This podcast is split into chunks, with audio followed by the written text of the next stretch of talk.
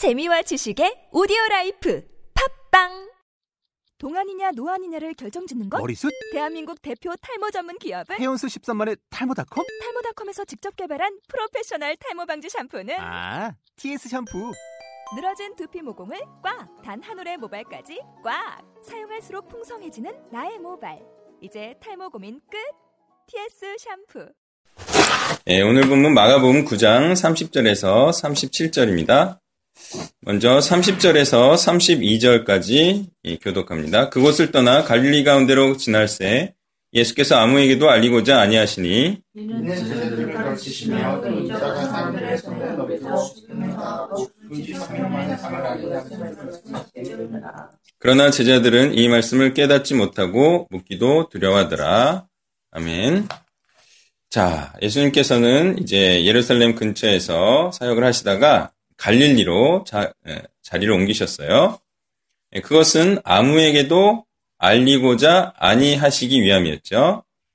그러니까 예수님 지금 사람이 많은 곳에서 예, 그리고 또 오히려 어, 사역의 분위기를 한껏 낼 수 있는 곳에서 떠났어요. 그래서 한적한 곳으로 발걸음 옮겼어요. 근데 그 이유가 두 가지라고 얘기하고 있어요. 예, 31절, 예, 30절과 31절에 나오죠.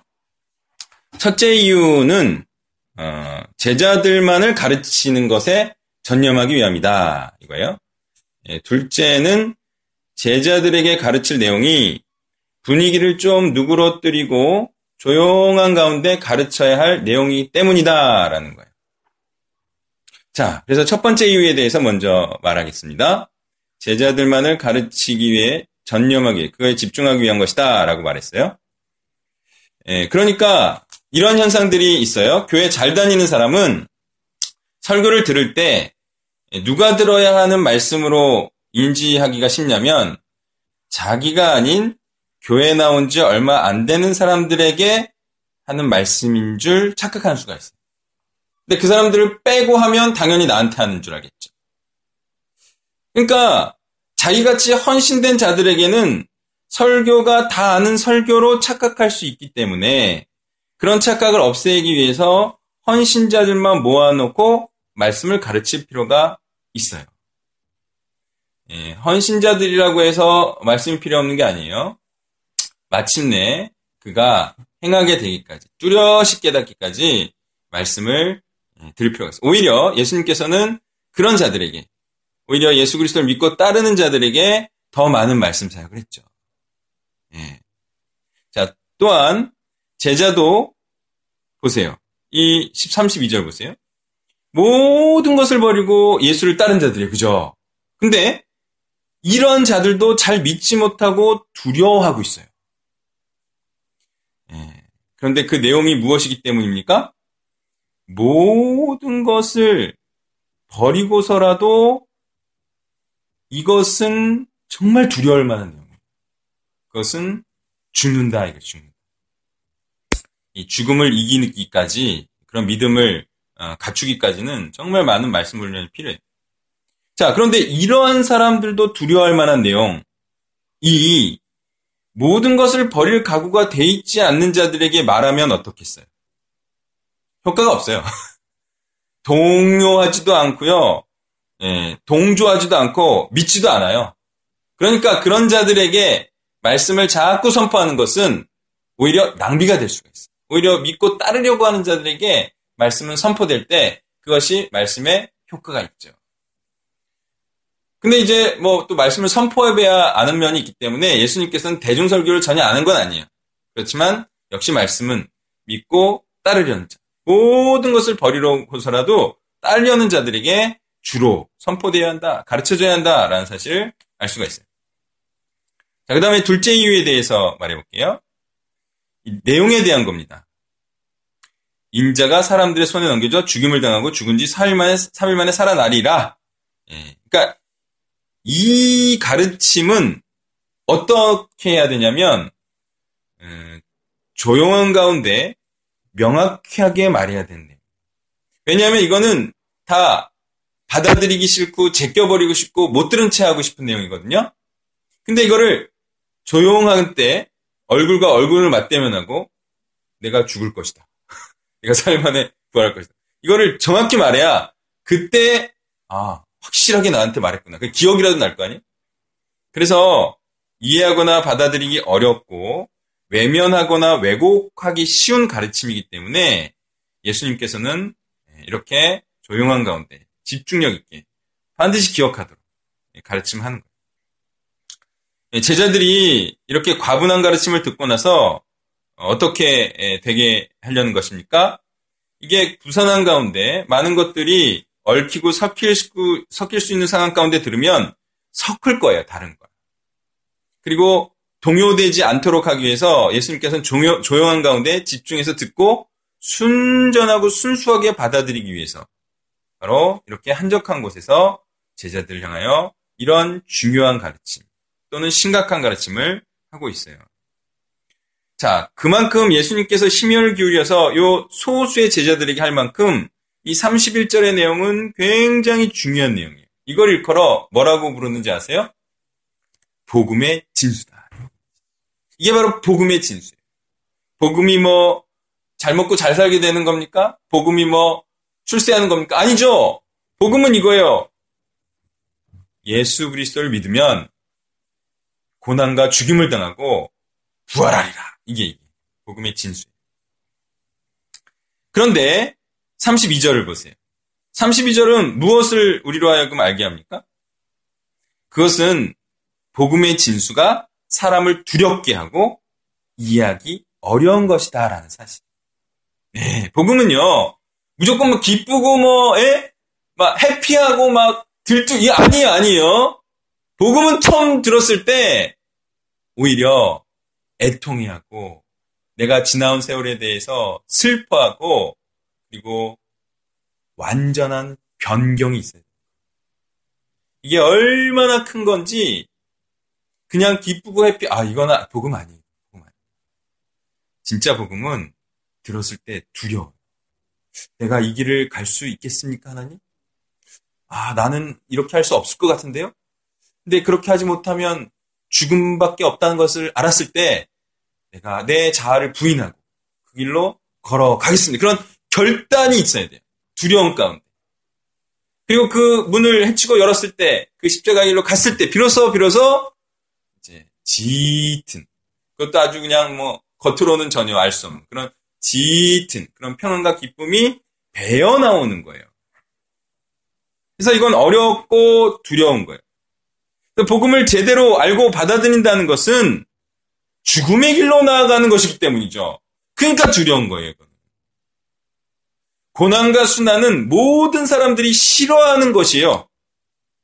근데 왜 소위 하나님의 종이라고 하는 사람들은 성교사님 또 뭐 정말 예, 고난의 사역을 하고 있는 이제 목회자분들은 다 고난과 가난이 싫은데 왜 그 길로 가요? 왜 가요? 왜? 그게 올바른 것입니다. 그게 숭고한 것입니까? 가는 거죠. 그냥 막 기뻐가지고 막 그렇게 막 십자가 길로 아이 기뻐라 하나도 안 아픈데 그렇게 갑니까? 아프고 이 잔을 돌리실 수 있으면 돌리소서 이렇게 하면서 막 그렇게 막 자기를 쳐서 복종시키면서 가는 거지. 그냥 막 룰루랄라 룰라 가는 길이 절대 아니에요. 이게 두려워요. 누구나 두려운 거지. 여기서 가난 안 두려운 사람 있어요? 오늘 제육볶음 먹고 싶은데 못 먹는다. 두렵지, 두렵지. 네, 그 정도로 안 두려우면 저는 그런 거 약간 두려워요. 제육볶음 먹고 싶으면 먹어야지. 근데 밥이 없다. 어, 두려워, 두려워. 그죠? 그건 너무 싫어, 그거는. 있는데 안 먹는 것도 싫은데, 없어서 못 먹는 거. 아, 이거보다 싫은 게 없어. 근데 그런 두려움을, 가난에 대한 두려움, 궁핍에 대한 두려움을 예수님께서 40일간 왜 금식하셨겠어요? 그런 두려움을 이겨내야 된다. 누구도 있잖아요. 40일 굶는 건 없어요. 아무리 가난해도. 근데 그런 각오로 하면 다 할 수 있지 뭐. 죽음을 무릅써야지 이 길을 갈 수 있다 이거예요. 그러니까 다 가기 싫어요. 예, 고난, 관한, 예, 순환, 십자가는 다 싫어요. 근데 이것은 숭고한 목적이기 때문에 하나님께서 그 길로 가라 하셨기 때문에 그거를 그 숭고한 목적을 위해 가는 거예요. 그리고 그것을 감당하려는 용기 있는 자에게만 그 진실의 길이 열리는 거죠. 자, 모든 사람에게는요, 이런 마음이 있어요. 되기 싫고 보기 싫은 현실을 애써 외면하려는 마음이 있어요. 그죠? 예를 들어서 여러분들도 그런 경험 있나요? 분명히 저거는 잘못될 것을 알면서 일부러 안 보는 거예요. 모른 척 하는 거죠. 여러분들도 그런 거 경험 하나씩 했을 거예요. 예를 들어서 냉장고에 된장찌개가 있는데 이게 분명히 열흘이 지났어. 근데 그냥 두는 거야. 에이 몰라 이렇게. 근데 거기선 무슨 일이 일어나고 있어? 썩어가는 일. 근데 그걸 외면하고 외면하다가 어쩔 수 없을 때 하거나 예, 심지어는 영원히 안 보는 경우도 있어요. 누가 볼 때까지? 엄마가 와서 볼 때까지. 그리고 엄마는 나중에 화를 내지. 왜 이걸 그냥 두냐? 예. 사람들에게는 그렇게 굳이 들춰보고 싶지 않은 두려운 마음이 있어요. 예, 여러분 매트릭스 알죠? 매트릭스? 매트릭스에서 빨간 약과 파란 약이 있어요. 빨간 약은 진실을 아지만 그걸 아는 순간 인생이 어떻게 돼요? 빨간 약이 진실을 아는 거 알아요. 근데 사람들은 파란 약을 먹으려고 그래요. 왜 그런 심리가 있죠? 빨간 약을 먹으면 어떻게 되니까? 아, 정확한 표현. 피곤해. 그렇게 살 자신이 없어. 그래서 그냥 진실은 외면하고 편한 삶을 사는. 한평생 그런 편한 삶. 분명히 기독교의 가치는 십자가와 좁은 길임을 알면서도 그냥 말씀을 외면해요. 아, 그냥 이것도 하나의 기독교겠거니. 그래서 믿지 않는 사람들과 동일하게 살죠. 잘 먹고 잘 사는. 그러면서 타협을 하게 됩니다. 아, 세상에서 영향력 있는 자로 그런 돈이와 돈이나 지위나 건세로 하나님께 영광 돌리겠다. 이런 왜곡된 복음이 생겨나게 됩니다. 즉 진리를 알면 자유가 아니라 고난과 피곤함이 임한다고 생각하는 자들이죠. 그래서 그들은 진리를 외면하는 거예요. 왜? 두려워요. 묻기도 두려워요. 혹시 물어서 진리를 말하면 어떻게 합니까? 안 할 건데 어차피. 그러니까 아예 듣지. 입을 막는 예수님 입을 막는 소극적으로 막는다. 말하지 못하도록. 그렇게 지금 목회자들의 입도 막혀 있습니다. 십자가 길로 걸어라 그러는 걸 이제 어차피 안 걷기 때문에 이제 나에게 복을 선포하십시오. 이런 식으로 많은 교회들이 그렇게 십자가 여러분 십자가를 좋아하세요? 죽는 길, 사지의 길로 가야 돼요. 울퉁불퉁한 길로 가야 돼요. 그렇지 않으면 사단이 여러분을 계속 꼬일 거예요. 그러고 보면 진리를 알 수 있다는 것은 많은 부분 용기와 성실함과 좋은 스피릿과 연결된 것임을 알 수 있어요. 이렇듯 태도와 자세와 성향은 구원에 결정적인 영향을 미쳐요. 여러분, 알았나요? 몰랐나요? 사람의 성향이 구원에 결정적인 영향을 미쳐요. 안정을 지향하는 사람에게는 구원이 임하지 않을 가능성이 많아요. 그런데 한 번뿐인 인생, 내가 한번 이렇게 되거나 저렇게 되거나 진리를 향해서 한번 살아보겠다. 이런 사람에게는 이런 용기가 배포가 있는 사람에게는 구원이 임하기가 쉬워요. 꼭 그렇다는 건 아니에요. 성향에 많은 영향. 모험을 두려워하지 않는 성향 같은 것도 예, 큰 도움이 되는 거죠. 네. 33절부터 34절 번갈아 있습니다. 가버나움에 이르러 집에 계실새 제자들에게 물으시되 너희가 길에서 서로 토라는 것이 무엇이냐 하시되 아멘. 가버나움은요 갈릴리 지역 동쪽에 있는 어, 호수 갈릴리 호수죠. 갈릴리 호수 북쪽에 있는 예, 그런 한적한 시골 어촌 마을이에요. 예, 이런 곳에서도 뭐가 사람들에게는 큰 문제인지 아세요? 이런 하찮은 시골 동네에서도 다 누가 크냐라는 문제는 굉장히 심각한 문제입니다. 자, 여러분 노숙자 사이에서도 노숙 연차에 따라서 텃세가 있고 지위 고하가 있어요. 모르죠? 노숙자 안 해봐서 모르죠? 노숙자 한 사람이 얘기한 룰을 어기는 자에게는 큰 징계가 있습니다. 큰 댄서리가 있습니다. 연차에 따라서 뭐 서울 역사 안에서 거하는 노숙자, 또는 을지로 입구에서 바람이 잘 솔솔솔 불지만 춥거나 덥지 않은 그런 장소. 그거에 따라서 지 고하가 나뉘는 거예요. 예, 그런데 보세요. 사람들이 하는 것이라곤 이 낮고 낮은 땅에서 의미 없는 높고 낮음을 위해 사람들은 사투를 벌이고. 여기서 높고 낮음이 그게 뭐가 그렇게 중요한 영원한 세상에서 한 계급 올라가고 한 계급 내려가고 두 계급 올라가고가 뭐가 그렇게 중요합니까? 그런 거는 하나도 중요하지 않아요. 하나님 관점에서. 그런데 사람들은 지금 그런 것들을 위하여서 사투를 벌이고 있는 거예요. 그것도 형제들끼리. 그리스도께서는 이런 의미 없는 것들에 동조되지 않기 위해서 세상의 중심부에서 떠나 갈릴리 시골로 내려와 가르치고 계신 것인데 여기서도 이러고 있는 거죠. 이들은 그리스도의 비장한 가르침에 대해 분위기 파악을 못하는 행동을 저지르고 있어요. 그렇죠. 예수님의 의도에 정확히 반대되는 행태를 취하고 있어요. 그것뿐만이 아니라 정확히 반대되는 언행을 하고 있죠. 그러니 이들에게 필요한 것은요, 무엇일까요? 이들은 지금 예수님의 가르침에 정확히 반대되는 행위를 하고 있어요. 그러니까 이들에게 필요한 건 뭐예요? 바로 31절. 복음이 필요하죠. 예수님의 가르침이 낮아져야 한다. 죽어야 한다. 그 이후에 부활하는 것이다. 바로 이 복음이 필요한 거예요. 그리스도께서 말씀하시는 영광이란 여러분 잘 기억하세요? 사람들이 많이 착각하니까 잘 기억하세요? 그리스도께서 말씀하신 영광이란 죽음 후의 영광입니다. 무슨 의미입니까? 사람들은 어디서 영광을 맛보려고 해요? 이 세상, 생전에.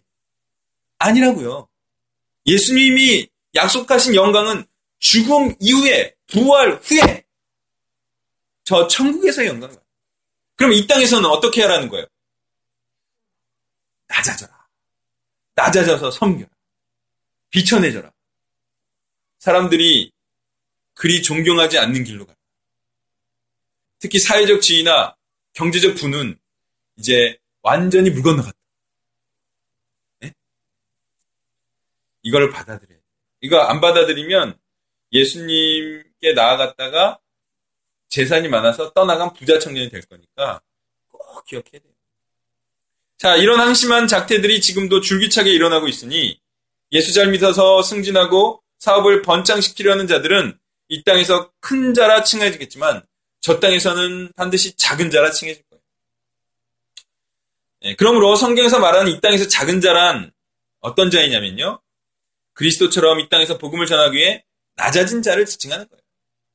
여러분 개념 없이 그냥 이 땅에서 낮은 자가 다 낮은 자가 아니에요. 성경에서 말하는 다 어린 자가 아니에요. 그럼 뭐 정말 예, 우리가 성길 자들은 예, 저기 서울역 가요. 그냥 이 땅에서 낮은 자 그냥 다. 그게 아니라 예수님께서 말씀하신 어린 자는요. 복음을 위해 낮아진 자. 그런 자들을 의미한다는 거예요. 자, 그걸 또 35절 이후로 예, 좀 증명을 하겠습니다. 자, 그래서요, 바로 그리스도의 승천 이후에 제자들처럼 이 땅에서 복음을 위하여 낮아진 자, 그런 자들을 영접하라는 내용인데요. 35절부터 30절까지 번갈아했습니다. 예수께서 앉으사 열두 제자를 불러서 이르시되 누구든지 첫째가 되고자 하면 무사람이 끝이 되며 무사람을 섬기는 자가 되어야 하리라 하시고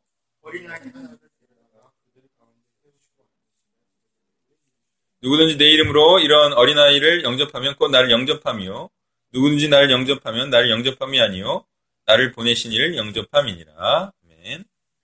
자, 하늘에서 큰 자, 왕 같은 자가 되려면 이 땅에서 낮아져서 사람들을 섬겨야 한다라고 말씀하고 있어요.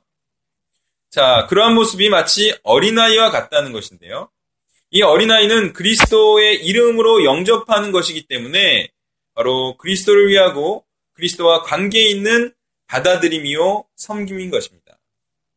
바로 이 어린 자는요 그리스도라는 이름 때문에 어린아이처럼 낮아지고 끝이 된 자, 세상의 말미에 처하게 된 자를 지칭하는 거예요. 자 이렇게 해석해야만 복음 때문에 낮아진 자를 영접함이 누구를 영접하는 거와 같다는 거예요? 예수님. 예수 그리스도의 복음을 들고 복음을 위해서 낮아진 자를 영접하는 것이 예수님을 영접하는 것과 같게 되려면 이 사람이 반드시 복음을 들고 있어야 된다는 거죠. 그래야 예수님을 영접한 것과 같다는 거예요. 그리고 또 이는 그리스도가 하나님을 위하는 분이시기 때문에 그리스도의 영접 그리스도를 영접함이 하나님을 영접함이라는 말씀을 통해서도 알 수가 있어요. 같은 원리인 거죠. 예수님께서 하나님 말씀을 들고 이 땅에 오셔서 예수님을 영접하면 하나님을 영접하는 것 같죠? 이 작은 자를 영접함이 예수님을 영접하는 것과 같으려면 이 자가 예수님의 말씀, 즉 복음을 들고 있어야 된다. 그렇게 해서 이 땅에서 낮아지고 끝에 처한 자가 이 어린 자라는 거예요.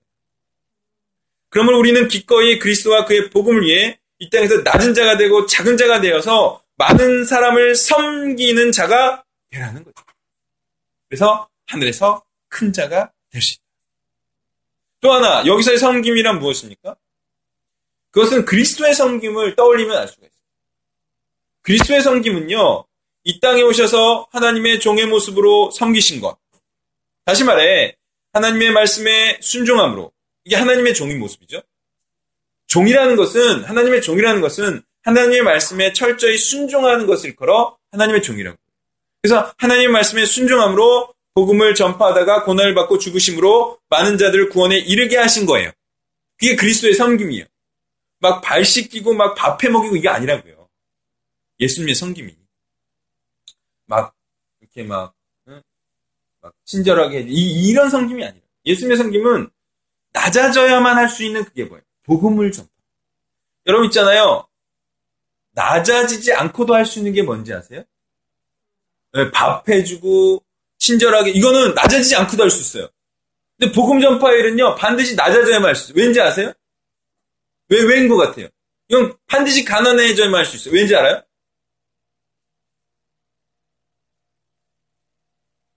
그 일을 하려고 하면 돈 버는 일을 못하니까.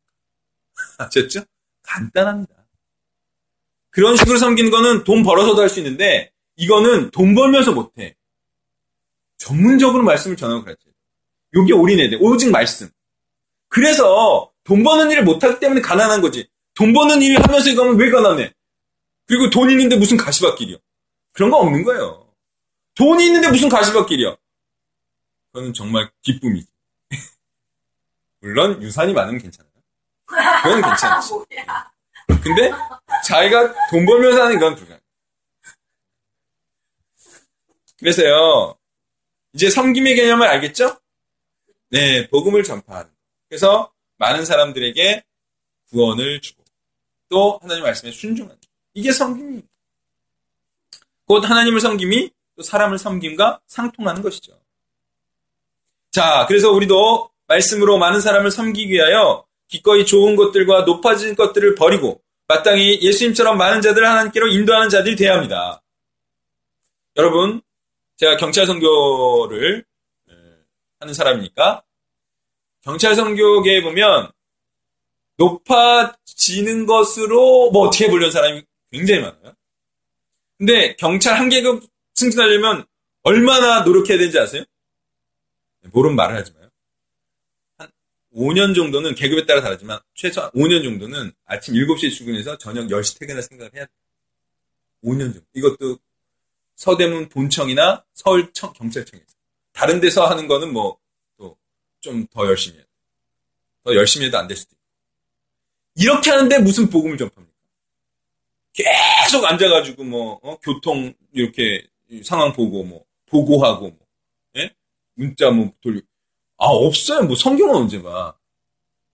그러니까 그렇게 높아지면서 나는 복음을 전파하겠다. 아 그럴 수는 있어. 점심 때 잠깐 나가서 지하철에서 노방전도 하는 거지. 아 그게 무슨 말씀을 전하고 가르친 사람. 시간이라는 요소도 굉장히 중요한 거 아니겠습니까? 시간과 열정과 열정과 또한 자기의 집중력을 드리는 이런 것들도 너무너무 중요한 그 사람의 판단의 요소이기 때문에 그런 식으로 쉽게 쉽게 자기 마음대로 자기는 높아지면서 돈을 벌면서 그렇게 복음을 전하고 가르치겠다. 이거는 참 그렇게 못해서 안 하는 사람한테는 참 슬픈 얘기죠. 그렇게 해도 된다면, 그렇게 해도 된다면. 이게 안 되니까 이렇게 하는 거지. 그럼 내가 뭐 경찰을 왜 그만뒀겠습니까? 안 가도 안 그만두고 가지. 될 것 같으면 그게. 원리상. 될 것 같지만, 안 돼요. 예, 그래서 나중에 한 50 넘어가지고 이제 인정하지. 안 된 거 알면서, 울면서, 예, 그렇게 나중에 후회해도 그때는 소용이 없다. 그러므로, 예, 우리는, 예, 바로 하나님 말씀에 순종하여서 복음을 전파하다. 고난을 받고 죽으심으로 많은 자를 구원에 이르게 한 예수님의 뒤를 따라 우리도 기꺼이 그렇게 많은 사람들을 섬기며 또 하나님께 인도하는 자들 돼요. 예. 그러면 자연스레 자신과 같은 작은 자들을 종기 여기게 됩니다. 이 종기 여기고 영접하라 그랬죠? 근데 자기가 그렇게 살면 그런 사람을 종기 여기고 영접한다니까요. 안 그러라 그래도. 예, 그렇죠. 그런 일 하다 보면 그런 사람들이 굉장히 소중하게 여겨져요. 여겨져요. 우리는 이렇게 자연스럽게 말씀에 순종하는 것을 추구해야 됩니다. 억지로 일부러 하지 말고 자연스럽게 그런 사람이 될 수 있도록 자기가 그렇게 살면 그런 사람들이 사람이 당연히 존귀하게 됩니다. 자, 이제 오늘 말씀을 통해서 우리는 예수님의 가르침을 이해, 이해한 자가 해야 할 일이 무엇인지 배웠습니다. 그것은요, 절대로 외면하, 외면하거나 왜곡하지 마세요. 예수님처럼 이 땅에 낮아져서 복음을 전하고 가르치다가 고난과 죽임을 당하고 그다음에 부활 이후에 저 천국에서 높아지는 일이에요. 제발 이 땅에서 높아지려 하지 말고 이 땅에서 영광 보려 하지 말고 그런 식으로 예수님을 닮을 수 있다 생각하지 말고 이 땅에서는 절대로 높은 자가 되지 않겠습니다. 이 땅에서는 절대로 큰 자가 되지 않겠습니다. 그런 식으로 살다가 천국에서 낮은 자로 또는 천국에 없는 자가 되지 않겠습니다. 이렇게 복음의 진수 앞에 여러분 시인하고 고백한 자들 되시길 바랍니다.